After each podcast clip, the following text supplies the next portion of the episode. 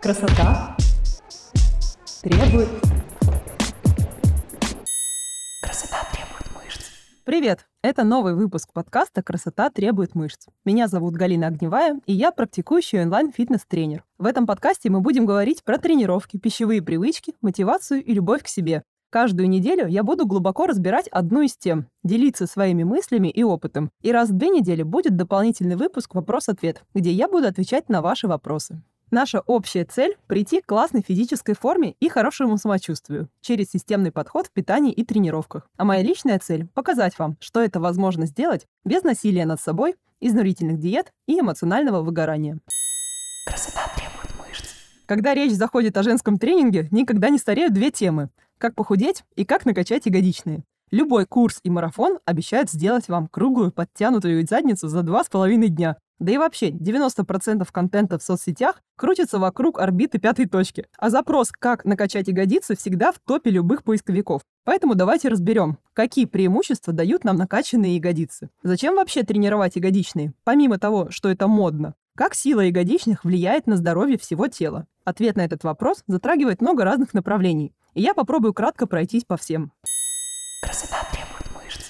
Можно сколько угодно говорить всем вокруг то, что мы занимаемся фитнесом для здоровья. Фитнес – это про совершенствование красоты тела. Хорошо развитые ягодичные идут как девушкам, так и мужчинам. Они привлекают внимание окружающих, становятся объектом гордости и поднимают самооценку. В соцсетях вообще вокруг ягодичных строятся целые личные бренды и даже бизнесы. Вы наверняка тоже видели аккаунты девушек, где есть несколько миллионов подписчиков, а все фотографии и видео — это просто попа в разных ракурсах, освещении или в белье. Так что красивая упругая попа ассоциируется у нас с сексуальностью, здоровьем и эстетикой женского тела. И все это началось не вчера. Интересно заглянуть в историю этого вопроса. На представление об эталоне попы влияло то, чего хотело общество от женщины в разные времена. Например, главная роль первобытной женщины заключалась в продлении рода, вынашивании, рождении и кормлении потомства. Для безопасного и здорового вынашивания женщине нужен широкий таз и скопление жира в таких местах, как попа и грудь. То есть привлечение внимания этими зонами обусловлено эволюционно. Мужчине же нужны были развитые ягодичные, чтобы прыгать, долго ходить пешком или карабкаться. И получилось вот что. Женщина смотрит на мужские ягодицы и думает, хм, он сможет бегать и охотиться на дикого зверя, он сможет прокормить семью, беру его. А мужчина смотрит на женские ягодицы и думает, она сможет родить здоровое потомство, беру ее.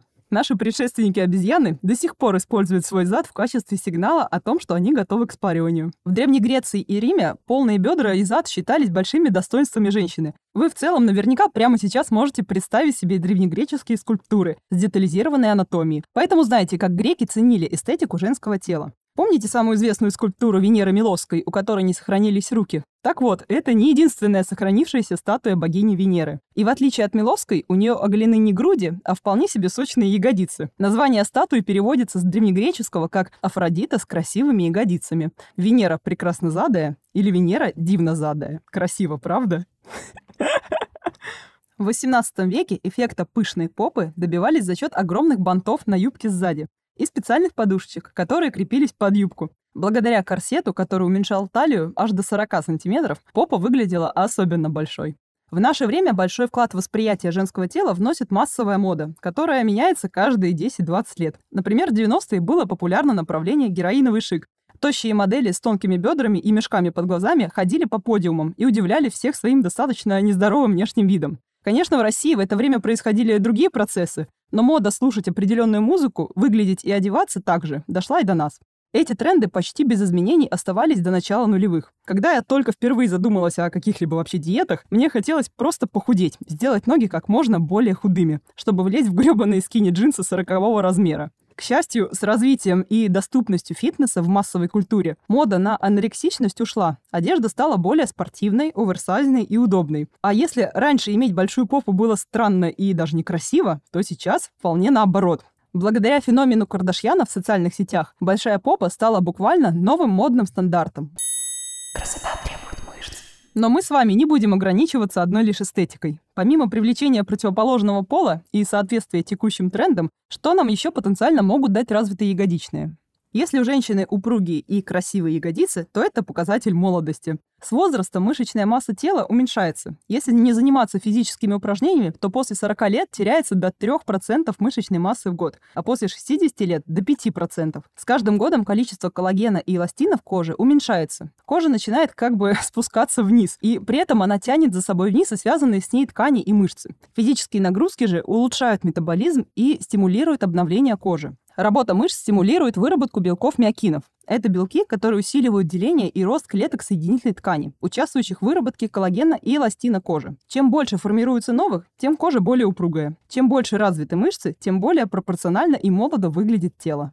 К слову о пропорциях. Есть вещи в нашем теле, которые заложены генетически. Например, ширина костей таза и ребер, которая определяет выраженность талии. Форма ягодичных – это такая же генетическая история и определяется шириной таза. А то, как они крепятся, определяет их выпуклость. То есть, если крепления больших ягодичных к бедренной кости расположены высоко, то ягодичная мышца будет более округлой и выпуклой. А если крепление располагается ниже, то сама по себе ягодичная будет больше, но более овальной. Так что, девочки, среди нас есть те, у кого от природы такая анатомия таза и строение креплений мышц, что попа кажется круглее.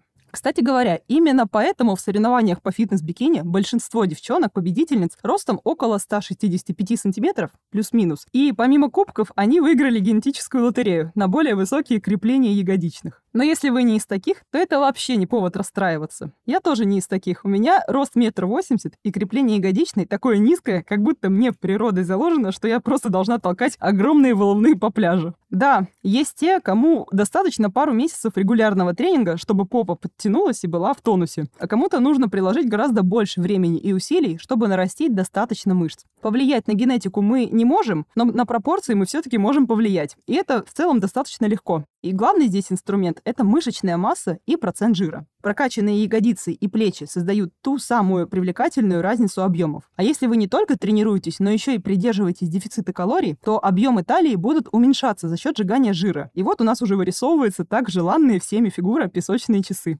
Про целлюлит я как-нибудь запишу отдельный большой выпуск. У меня много негодования на тему современных заблуждений, которые продолжает насаждать индустрия красоты по поводу совершенно естественной, обыкновенной жировой прослойки на попе. Красота требует мышц.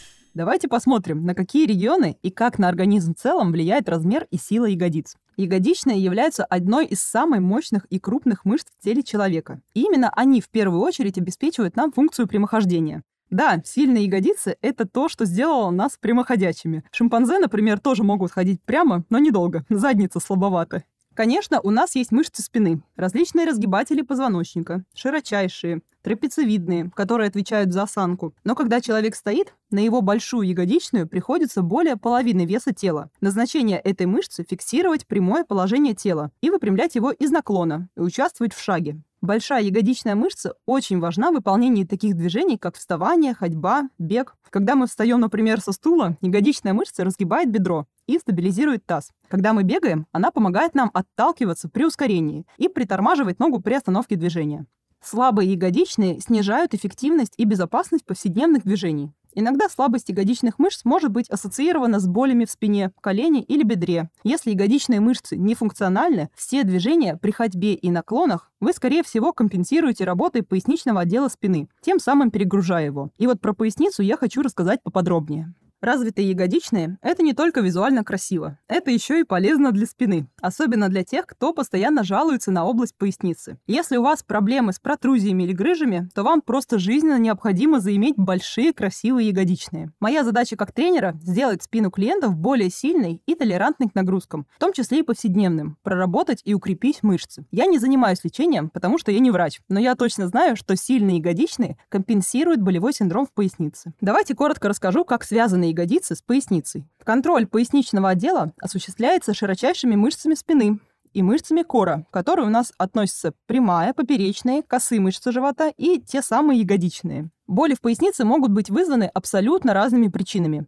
Очень часто из-за слабых ягодиц во время наклона или просто в повседневной жизни во время ходьбы Поясница перегружается из-за того, что ей нужно работать за себя и за того парня. Это может спровоцировать боль и перенапряжение в этом регионе. Так получилось, что у меня большой опыт работы с клиентами с разными состояниями спины, в том числе с грыжами и протрузиями. Обычно в таких случаях работа делится на определенные этапы. От простых нагрузок и движений к более сложным. Но на всех этапах особое внимание уделяется тренингу ягодичных мышц, поскольку они в первую очередь влияют на положение таза и на распределение нагрузки. Так что помочь своей пояснице можно не безумно заканчивая ее, а сняв нагрузку с области низа спины и перераспределив ее на ягодичные. Если ягодицы плохо справляются со своей задачей, то мышцам, окружающим тазобедренный сустав, приходится подстраиваться под нагрузку, а это приводит к перегрузке и нарушению функционирования тазобедренного сустава. Когда слабеет средняя ягодичная мышца, происходит сближение суставных поверхностей, бедренной кости и вертлужной впадины. Это место в тазобедренном суставе, куда вставляется кость.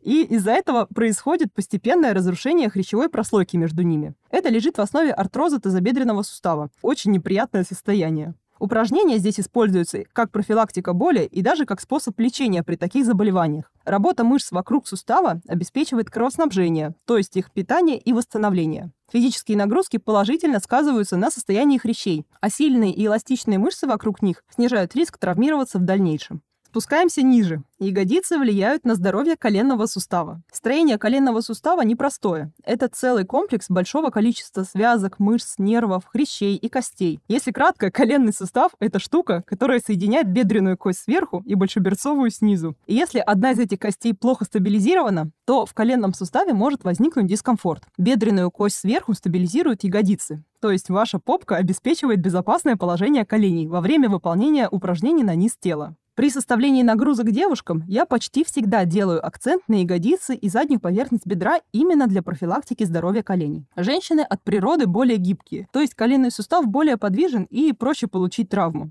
А еще женщины особенно подвержены дисбалансу силы между передней и задней поверхностью бедра. Передняя квадрицепс сильная, а задняя чуть послабее. И если это не учитывать в тренировках, то это может привести к неправильным двигательным паттернам и хронической боли. Задняя поверхность бедра частенько прорабатывается вместе с ягодичными в базовых упражнениях. Здесь еще можно много говорить про грушевидный синдром, плоскостопие, здоровье позвоночника и еще много о чем, но там уже не обойтись без картинок и специфичных анатомических терминов. А я не хочу, чтобы мой подкаст превращался в такую пятичасовую лекцию про проблемы опорно-двигательного аппарата, и вы его просто выключили. Поэтому идем дальше. Красота требует мышц. Итак, плюшки для здоровья мы с вами обсудили. Давайте посмотрим на преимущества тренинга ягодичных со стороны композиции тела и жиросжигания.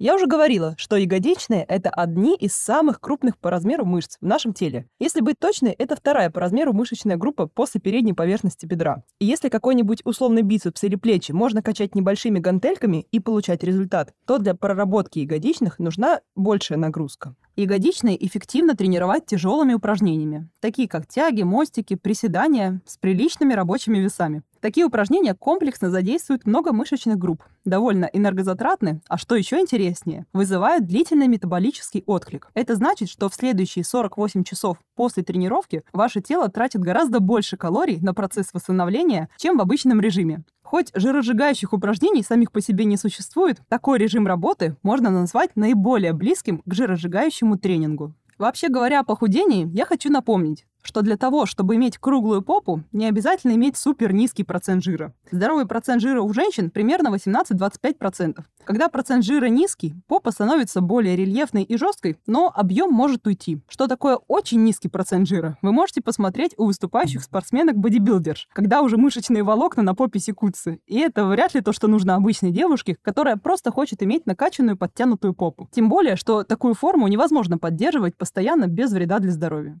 Сильные ягодичные могут пригодиться вам, даже если вы занимаетесь растяжкой. В стретчинге, например, есть техники, при которых для растяжки одних мышц используется напряжение противоположных мышц антагонистов. Чтобы это работало, эти мышцы должны быть сильными и тренированными. Давайте рассмотрим на примере поперечного шпагата. Например, вы тянете шпагат, доходите до определенной отметки, а дальше ну вообще никак. В поперечке мы тянем приводящие мышцы бедра. Это внутренняя поверхность. У многих эти мышцы укорочены, а причина укорочения – слабость средней и малоягодичных, которые отвечают за противоположное движение. Укрепляя их, вы сможете увеличивать амплитуду растяжки без помощи партнера. Да и вообще, какой бы вы вид спорта ни взяли, сильные ягодичные будут вам только плюсом. Если ваши ягодицы достаточно сильные, то вы можете бегать быстрее и прыгать выше, что классно для многих игровых видов спорта. Вам будет легче лазить по горам, держать равновесие на одной ноге или быстро остановиться и изменить направление движения. Да банально кататься на коньках, лыжах, роликах или бордах, или на чем вы там любите покататься. Красота требует мышц. Надеюсь, после этого выпуска вы начнете еще больше внимания уделять тренировке своих ягодичных. Попы абсолютно любой формы и размера может быть классной и привлекательной. И теперь вы знаете, что тренировать ее – это не просто дань моде, а крутая инвестиция в здоровье спины, молодость и красоту вашего тела. На этом мы заканчиваем сегодняшний выпуск. Большое спасибо, что дослушали его до конца. Подписывайтесь и оставляйте ваши комментарии. Ваша обратная связь поможет мне делать выпуски еще интереснее и информативнее. Если вы не подписаны на меня в Инстаграме, обязательно подпишитесь, чтобы больше узнать обо мне и моем подходе, а также задать свой вопрос и получить ответ. Самые частые вопросы я буду разбирать в эфире подкаста. Услышимся с вами в следующем выпуске уже через неделю. И помните, что красивое тело требует не жертв, а любви к себе и немножечко дисциплины. Пока. Красота требует... Красота